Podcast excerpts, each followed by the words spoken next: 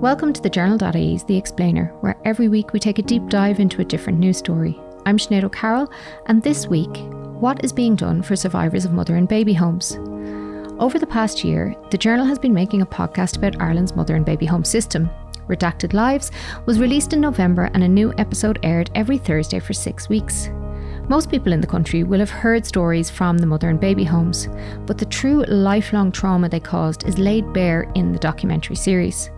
One of the makers of the podcast, Orla Ryan, is joining me today to tell us everything she learned about the system, which saw families forcibly separated, children buried in disused sewage chambers, and mothers treated inhumanely by those tasked with looking after them. Thanks so much for being here, Orla. Thanks for having me.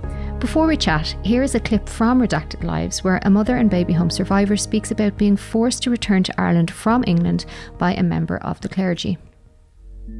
Terry begged her aunt to not let them take her. But it was no use. The priest dragged her, kicking and screaming, from her aunt's house into a waiting car. The two nuns watched silently. I was screaming, hysterical, you know, begging, begging, please, please stop him, stop him, somebody stop him. When he eventually got me in the back of that car from my aunt's to Heathrow, I started to become invisible. Orla, as I said in my introduction there, most people in Ireland will have heard about the mother and baby home system. But can you explain what a mother and baby home was? Yeah, so mother and baby homes existed throughout Ireland throughout the 20th century, and they were institutions to which women and girls who became pregnant outside of marriage were sent to um, throughout much of the 20th century, due to the influence of the Catholic Church, um, becoming pregnant outside of wedlock was viewed as a terrible sin. It was one of the most shameful things a person could do. So, if a woman or a girl became pregnant outside of marriage, she was very often sent to one of these institutions. So, the Commission of Investigation was set up in 2015 and it was tasked with examining why and how women and girls ended up in these institutions, their conditions while they lived there, um, the infant mortality rates and the maternal mortality rates in these institutions and the exit pathways for women and their children. Um, the Commission uh, was tasked with examining 14 mother and baby homes and four county homes. So, of those 18 institutions, 56,000 mothers were sent there, about 80% of those were aged from 18 to 29 and about 5600 were under the age of 18 so that would have been you know in some cases it was cases of rape and incest. So 56000 women passed through the um, institutions examined by the commission and they were all women and girls who become pregnant outside of marriage. And what did they find out about the conditions in these institutions so it varied from place to place, and the Commission was tasked at looking at these institutions that operated from 1922 to 1998. So conditions did improve vastly in those latter decades, but particularly in the first few decades under investigation, there were really appalling conditions in some of these places. Um, county homes were former workhouses in, in most cases. The conditions there were very poor, and the Commission also flagged um, the Tuam Mother and Baby Home, which has become infamous for other reasons now, and the Kilrush Home as well as particularly particularly bad. Kilrush operated from 1922 to 1932, so 90 to 100 years ago. Um, but it did say, in particular, there's a there's a harrowing line in the report where they say that Kilrush, the institution there, was almost continuously asking for coffins, which will give an, an indication of the mortality rates there. So conditions did vary from place to place. Um, the institution in Dunboyne in County Meath, for example, was listed as having relatively good conditions. So it really did vary depending on where you were sent. What's the difference between a mother and baby home and a county home? So county homes were generally old workhouses that were essentially, I guess, repurposed and given a new name. Um, generally, um, the local health authorities were involved in running them. The local health authorities was also involved in running Pelletstown, so that's what became known as St Patrick's, um, Tuam and Kilrush. Um, mother and baby homes then were generally run or staffed by religious orders. Um, after Britain left, I suppose the, the Catholic Church and Protestant orders filled a vacuum there in terms of institutions for unmarried mothers and, and children as well who'd been abandoned in some cases, a place for them to go. So mother and baby homes were typically staffed or run by religious orders but did receive funding from the state, whereas county homes were typically old workhouses that were, were running um, in conjunction with the local authority. How did this all come back up then in 2015? basically the commission was set up in 2015 on the back of the work of one woman, Catherine Corless, whose name has become synonymous now with mother and baby homes. Um, it was actually, uh, it's just been the 10th anniversary of when she first published her research in the Journal of the Old Tuam Society, a local history paper. So, about 10 years ago, Catherine was going to a local history class and she was struggling to come up with a topic to look into, basically. And she was chatting to her lecturer and she recalled um, a story that she knew from the 70s where two young boys were um, apparently robbing apples from a local garden. The man chased them away. They, they ran over, they, they jumped over the wall and they landed on a slab of concrete that kind of opened. And when they looked underneath, they could see what appeared to be tiny bones. So they went home, they told their parents, um, authorities looked into it, and they just said, oh, they're probably, you know, um, bones from when um, there was a workhouse here or from the days of the famine, you know, where there were there were mass graves like this, or not necessarily mass graves, but where people were buried in places like this and they, they were unmarked. So basically, a, a priest blessed it and it was covered over again and it wasn't really talked about after that. So Catherine, decades later, was like, God, I wonder whatever actually happened there. I'd love to know more about um, what exactly had happened. So she started looking into it and she um, got records for about 250 children and published her research in the local history journal, basically asking a question at the end of it, not coming to any conclusions because she didn't know. But at that stage, she said there, you know, the burial place of about 250 children who died in the institution were unknown. So she didn't know that this was a fraction of the overall number. She kept looking into it over the next couple of years and found out that, in fact, almost 800 children who died in the institution, there was no burial place on record for them. So in, in 2014, then um, Alison O'Reilly in the Mail on Sunday, she ran a story um, saying that up to 800 children were potentially buried here. We didn't know where they were buried. So, on the back of this, there was international outrage, and the government set up a commission. So, that was set up in 2015 by then Children's Minister um, James Reilly. Um, so, it was Tuam really was the catalyst that, that set this series of events in motion. And then, what was the commission asked to do exactly? Yeah, so the commission was asked to look at how and why women and girls ended up in these institutions and their exit pathways, so how long they would stay there and how they would leave, what would they would go on to do. It was tasked to look at living conditions and mortality rates among the mothers and children, postmortem and burial practices. One of the headline figures that we found um, when the commission's report came out almost two years ago now was that around 9,000 children had died in the institutions across um, the time period in question, and about 200 mothers had also died. So it was mainly tasked at looking at how women and girls ended up there, the living conditions, and then the mortality rates as well. Yeah, what else did its report find? So, one of the most startling headline figures was the fact that um, around 9,000 children died in the institutions um, in question. That's about a 15% mortality rate that was, you know, a big standout figure for people. Um, I suppose the level of infant mortality was very shocking, but to some people not surprising. Um, most of those deaths did happen in the first few decades under investigation by the Commission when obviously standards in general were poor and there was a high infant mortality rate. But there was definitely, it was in some places, it was double the national average in these institutions. So clearly, children weren't being as well looked after as they should have been um, or could have been, perhaps. And one thing that people flagged when the Commission um, was set set up was that it was somewhat limited by its terms of reference. It wasn't specifically tasked with looking at adoption or illegal adoption, and it didn't find very much evidence of those things happening, but it wasn't specifically tasked with looking at that. It was more, um, I suppose, interested in what happened within the institutions, how people were treated, and um, the level of death as well in these institutions. Yeah, so we got a picture of what life was like in some of those institutions, but there were issues with the report. Um, a lot of survivors weren't happy when it came out. Why was that? Yeah, so basically, um, when the report came out, as people tend to do, they go straight to the executive summary because that summarizes everything that's in it. And as we know now, it was, you know, almost 3,000 pages long. So it was a very dense, long report. A lot of people took issue with the fact that um, the Commission said it found little evidence of forced adoption, forced incarceration, um, little evidence of women being forced into the institutions by the church or state when some women had gone to the Commission and gave their first hand accounts of that happening to them. Another story we hear in, in the podcast in Redacted Lives is Terry Harrison, who describes, you know, she escaped, she got as far as England and was forced back onto a plane by a priest she was sent to Bessborough Mother and Baby Institution. She escaped there. She was intercepted and then put into St. Pat's Mother and Baby Institution in Dublin. So there were women like Terry who were very confused and hurt that, you know, she had gone to the commission, given her account, and yes, she is just one woman, but she's not the only woman who went through a similar process. So survivors were hurt that they had given testimony that seemingly was at odds with the findings.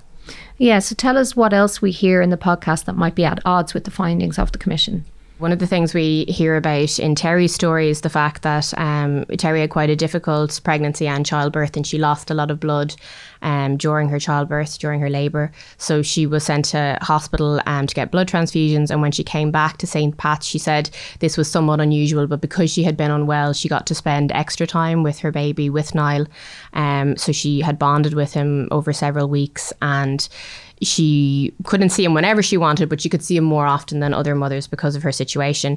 Um, but she recalls it's it's really harrowing. She would go to you know the nursery at set times to feed him, and she went there one morning and his cot was empty. So she had no idea that he was being taken away. She had always expressed a desire to the nuns that she wanted to keep him. Um, so when she went, obviously she was absolutely devastated and she tried to get him back but was told she couldn't. Um, she maintains that she never signed adoption papers. She believes her signature was forged on those. So she is one of the many women who say, I never signed adoption papers and, and yet my child was adopted. So that was at odds with one of the Commission's findings. Again, it wasn't specifically tasked with looking into adoption, but it did look at consent and foreign adoptions um, the commission, and it said it found you know little evidence of forced adoption. But Terry was an example of one woman who said, you know, well, what happened with my baby? I never signed adoption papers, and he was taken. So while maybe on you know a large level they didn't find evidence of this, there was obviously some level, you know, even if it was anecdotal or a small number of women, this did happen to women. Terry was one of the people who gave evidence to the investigation committee. She was one of the 64 people who went to that. Um, one of the issues that became clear after the commission's report came out was that part of the reasons that the findings contradicted some of the testimony was that the commission gathered evidence in two different ways. So there were two committees. There was the investigation committee, which was kind of like giving um, evidence in court. You were cross-examined and you had to swear that what you said was true, or you know you were questioned in a robust manner. And then a confidential committee was um, for you to give your um, evidence in a quote-unquote sympathetic atmosphere, where you know you would be allowed to tell your story, share your evidence, but you wouldn't be you know grilled on every aspect of what you said. Um, so Terry was one of the people who went to the investigation committee. So you know hers was under oath. She was angry as to why her evidence was not deemed you know kind of noteworthy enough for it to say, well, actually, you know there are these cases where forced adoption and forgery did happen. The, the commission acknowledged that it probably did happen in some cases, but it says there was a lack of evidence overall in, in terms of cases like that. So, when all of this criticism happened, have the commissioners said much about it? No, when this happened um, initially, there was a call for the commissioners to appear before the Oireachtas Children's Committee. Um, Kathleen Funchion, the chairperson, wrote to them a couple of times last year after the commission report came out, asking would they appear before the committee. They turned it down. But one thing that you know frustrated survivors and Minister Roderick O'Gorman said frustrated him was the fact that um, Professor Mary Daly gave a talk um, at an online event for Oxford University in June 2021. So the commissioners had kind of said we're not going to speak about this publicly. The report stands for itself and it should be read in its entirety. So we're not going to make any public comment beyond that. But Mary Daly did make remarks at this webinar in June 2021. She said things like the, the commission was kind of tied by its terms of reference and that it could only really give you know full weight to people who went to the investigation committee, not the confidential committee. Just uh, 64 people went to the investigation committee. Over 500 survivors gave evidence to the confidential committee. So Mary Daly basically said they had to focus on the evidence that was given to the investigation committee, which was a much smaller number of people. And she also said there was a looming threat of legal action from the religious orders, so they had to be careful again on what they printed and what they said. Shortly after she gave that speech, um, the commissioners were asked again to come before the Oireachtas Children's Committee. They declined, but in that letter um, to Kathleen Funchion, Justice Yvonne Murphy, who was the chair, said that Daly's comments had been taken out of context. She said it wasn't fair to say that testimony had been discarded, that yes, testimony was treated differently had been given to the investigation committee or the confidential committee, but that the confidential committee, which has its own part of the report by itself, she said that that was still very, you know, a significant and important piece of the record of these institutions. But she said that because even with the 500 people, that was only a fraction of the tens of thousands of people who passed through it. So it couldn't be taken as, you know, um, a comprehensive history of what happened in these institutions. And now we'll just take a clip here of Roderick O'Gorman talking about that frustration from episode six of Redacted Lives. My own personal view is that some engagement in terms of the workings of the commission by the commissioners would have been useful. And I think following the, the, the seminar in Oxford, I think it would have been more than useful. I think it would have been um, if a determination was taken not to engage and then for one of them to very clearly engage, I think that was, you know, that was very upsetting for relatives. Uh, and I think at that point, some engagement would have been useful. So, what have survivors done about this report then if they're not happy with it? So survivors have, you know, they've done a number of things. Um, many of them have written to TDs. They've held protests outside Leinster House. They're really pushing for um, their voices to be heard in other ways. Um, we had a significant um, court case last year. People might remember that um, two test cases, eight women brought um, legal cases against the state over how their testimony was handled and how the commission operated and its findings. Two women were used as test cases Mary Harney, who appears in Redacted Lives, and Philomena Lee, who people will probably remember her life story from the Judi Dench film in 2013. So um, basically, their lawyers had argued that because they were identifiable in the final report, their names are not given, but because both of those women in particular have been very public in their advocacy, you could identify them if you if you knew Mary, knew Philomena, you'd know okay that's their section. So their lawyers successfully argued that they should have been given a copy of the sections of the report that related to them prior to publication and correct any inaccuracies. The women said this didn't happen, and so inaccuracies in their testimony ended up in the final report. So there was a lot of frustration over that. There was a settlement in December 2021 where the state acknowledged that yes, the women should have been given access to the report um, beforehand. Um, so there's been cases like that, and you know some some survivors are also considering future legal action if they remain excluded from the redress scheme, for example. And we hear that in Redacted Lives that it's such a current issue with people still trying to find the family members that are lost to the system. In the Birth Information and Tracing Act, we do see some developments for adopted people. What does it allow them to do? Yeah, so one of the main pieces of the government's um, reaction and response to the report and what was in it, one of the main pillars of that is the redress scheme that's currently being debated in the Oireachtas. It will likely pass, but there has been, you know, much opposition to it among the opposition TDs. Um, basically, what they're offering is the scheme will cover about 34,000 survivors, and it's estimated there are about 58,000 living survivors um, of the institutions. So that means 24,000 survivors are excluded from the current scheme. Um, the government has continually said this is the largest scheme of its kind in the history of the state. It's estimated it'll cost 800 million euro, and they're saying it's as broad as they could make it and that you know for the people who aren't included in the scheme such as many adopted people or people born into the system they're you know hoping they'll get their quote unquote redress through access to records and memorialization other ways rather than financial compensation. So basically the um, the amounts on offer they vary greatly. So I should say that all mothers who spent time in institutions are entitled to payment but people who spent time in an institution as a child are only entitled to a payment if they spent more than six months in an institution.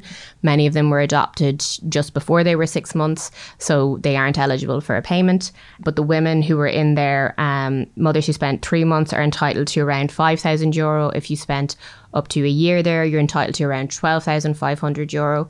The payments do go up to higher levels. If you spend more than 10 years in an institution, you're eligible for 65,000 euro, which is obviously a much larger figure, but very few women spent that long in an institution. The Commission's report itself said the average length of stay was five months. So you're looking at something around maybe 10,000 euro. It will vary um, depending on exactly how many days you're in an institution. So it varies a lot. Um, but one of the most controversial things since the um, the plans for redress were announced over a year ago and they've changed slightly. But one thing that hasn't changed in that time is the fact that people who spent less than six months in an institution as a child are excluded completely from the scheme.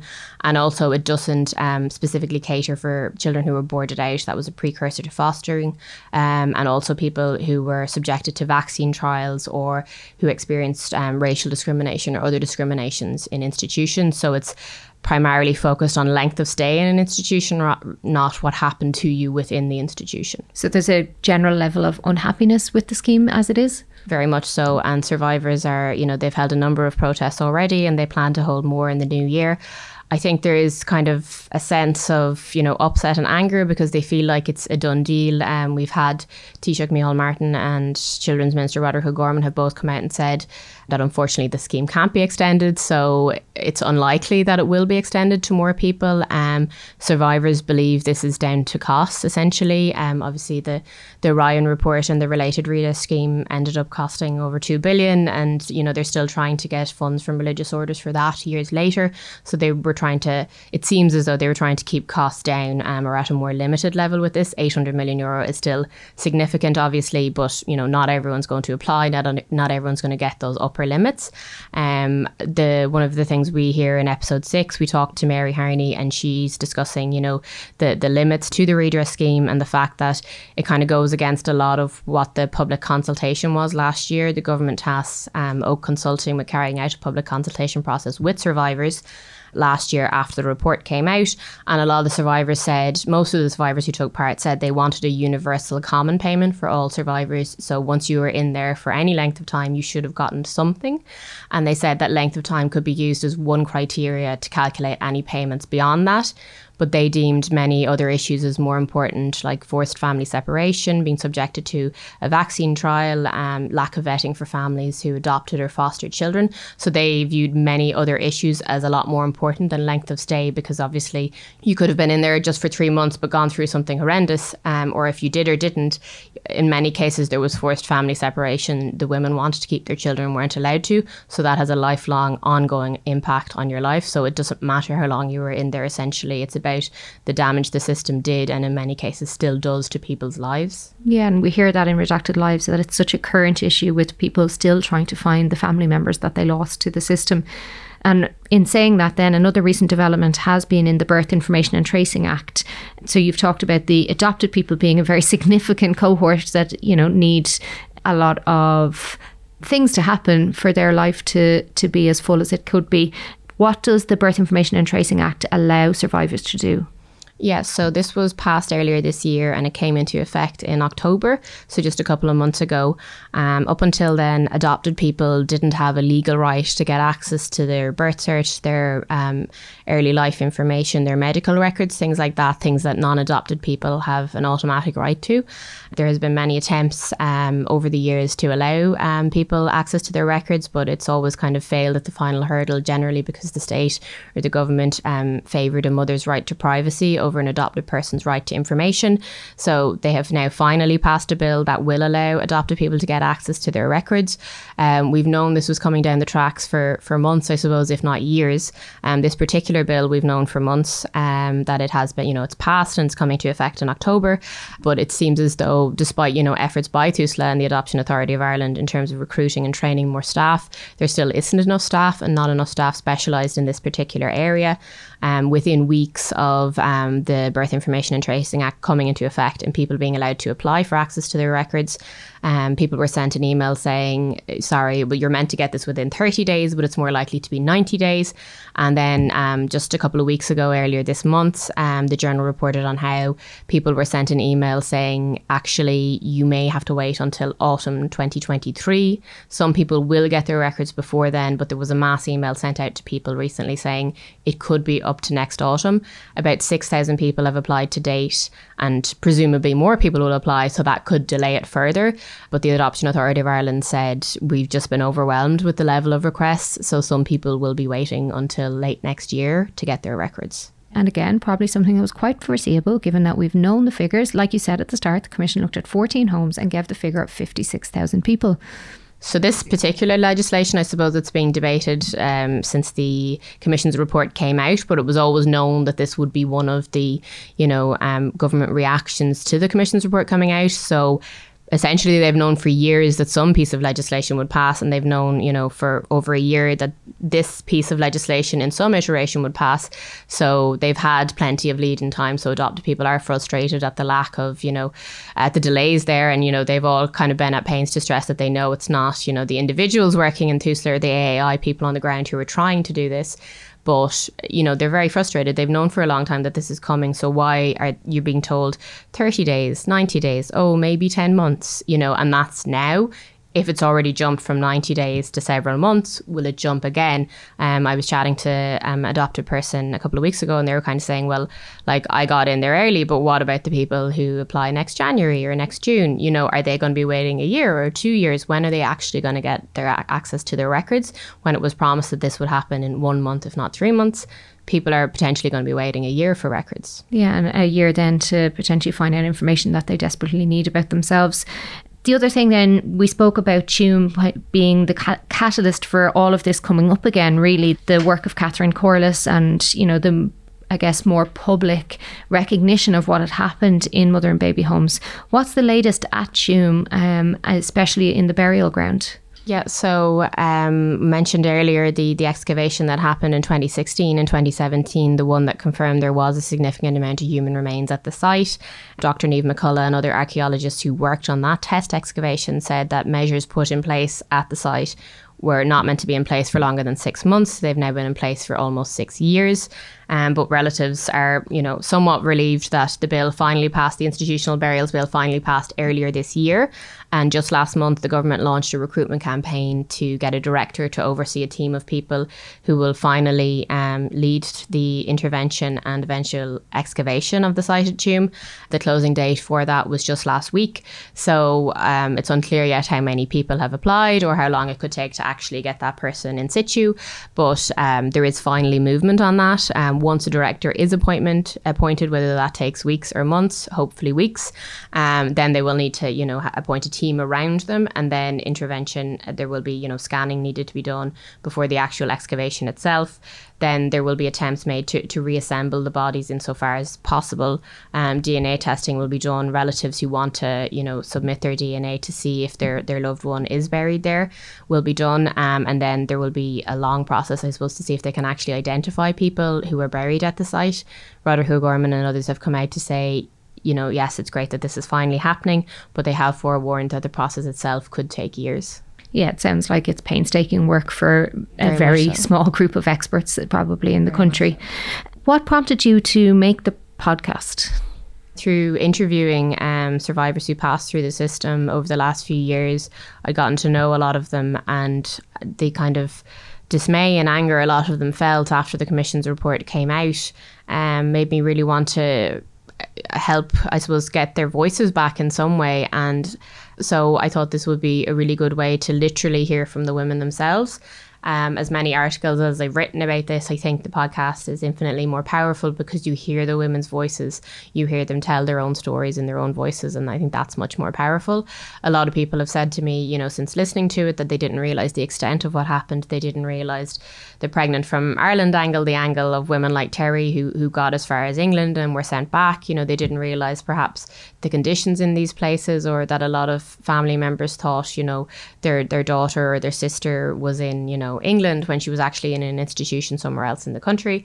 Um, so I suppose it was um, the anger that survivors felt and the upset and the hurt that they felt as though they were going to be listened to finally. And then they felt as though their voices weren't heard by the commission that you know unfortunately they thought by going to the confidential committee you know it would be treated as full evidence only to find out that that wasn't the case. So they just kind of felt ignored all over again really. So i wanted to to help them in some small way to reclaim their voices and be able to tell their own stories in their own voices and their own words. And when you approached them with that idea how did they react think they were they were definitely interested. Um, a lot of people were waiting for something, not necessarily this, but they wanted to share their story in some way. Um, some of the women had been on the record before, women like Mary Harney, who's been campaigning for years, um, but other people, it was their first time telling their story, um, but they felt really compelled after the commission to go on the record. They had said previously, actually, I didn't want to, to be known publicly that this had happened to me, but after the commission's report, I'm finally ready to tell my story because even though many people weren't happy with the commission's report, they said, you know, one good thing about everything that's happened in the last two years is that more people are talking about it. A lot more people now know what mother and baby homes were, what county homes were, what happened to the women in these institutions. And a lot of women have said, you know, um, some who were in the podcast and some who aren't have said to me, well, actually, you know, it's been a conversation starter for me. I've been able to say, oh, God, did you see the report in the news? Or did you see, you know, this podcast is coming out or whatever it might be?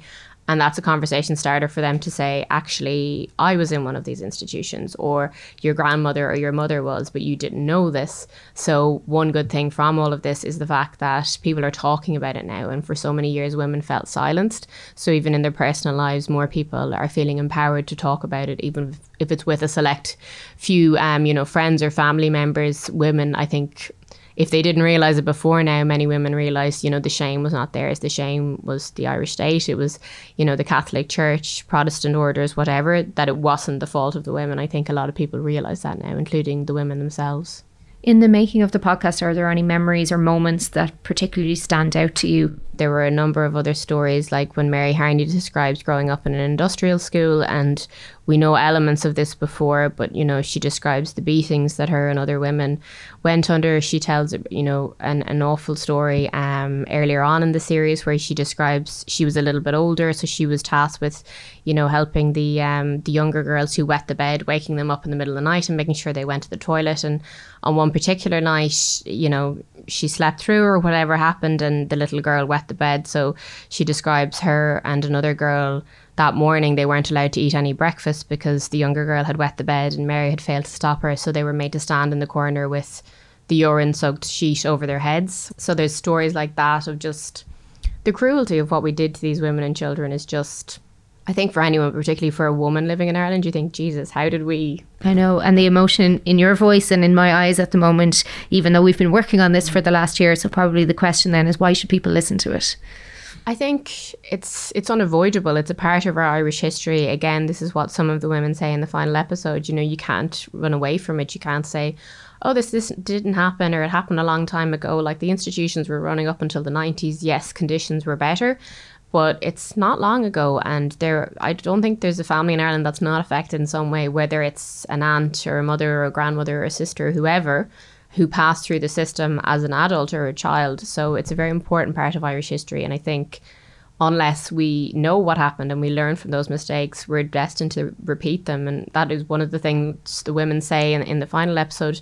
They compare it to direct provision in some ways. They say Ireland hasn't learned about this kind of mass institutionalization of people, the damage it does, and the fact that it will eventually have to atone for this, be it now or in a few decades. You know, these these people were treated horribly and it's it's the Irish state who did that essentially so we need to we need to listen to them so we can avoid making those mistakes again and you know finally acknowledge that what happened to them was wrong and it wasn't their fault Great, thanks so much, Orla, for coming in and explaining that to us. And congratulations on an amazing piece of work. Thank you very much. Thank you for listening to The Explainer, and a big thank you to Orla for joining us. And just a reminder that you can listen to Redacted Lives wherever you get your podcasts. And to let you know that our wonderful producer from The Explainer, Nikki Ryan, was also the producer of Redacted Lives. This episode of The Explainer was brought to you by producers Nikki Ryan and Aoife Barry. If you enjoyed this episode, please consider supporting us so we can continue to make more just like this one. There's a couple of things you can do. Head to thejournal.ie forward slash contribute to become a monthly subscriber or make a one off donation. You can also leave us a review and rating wherever you listen to your podcasts. It's a great way to make sure other people can discover it, listen, and love it as well. Thank you, and catch you next time.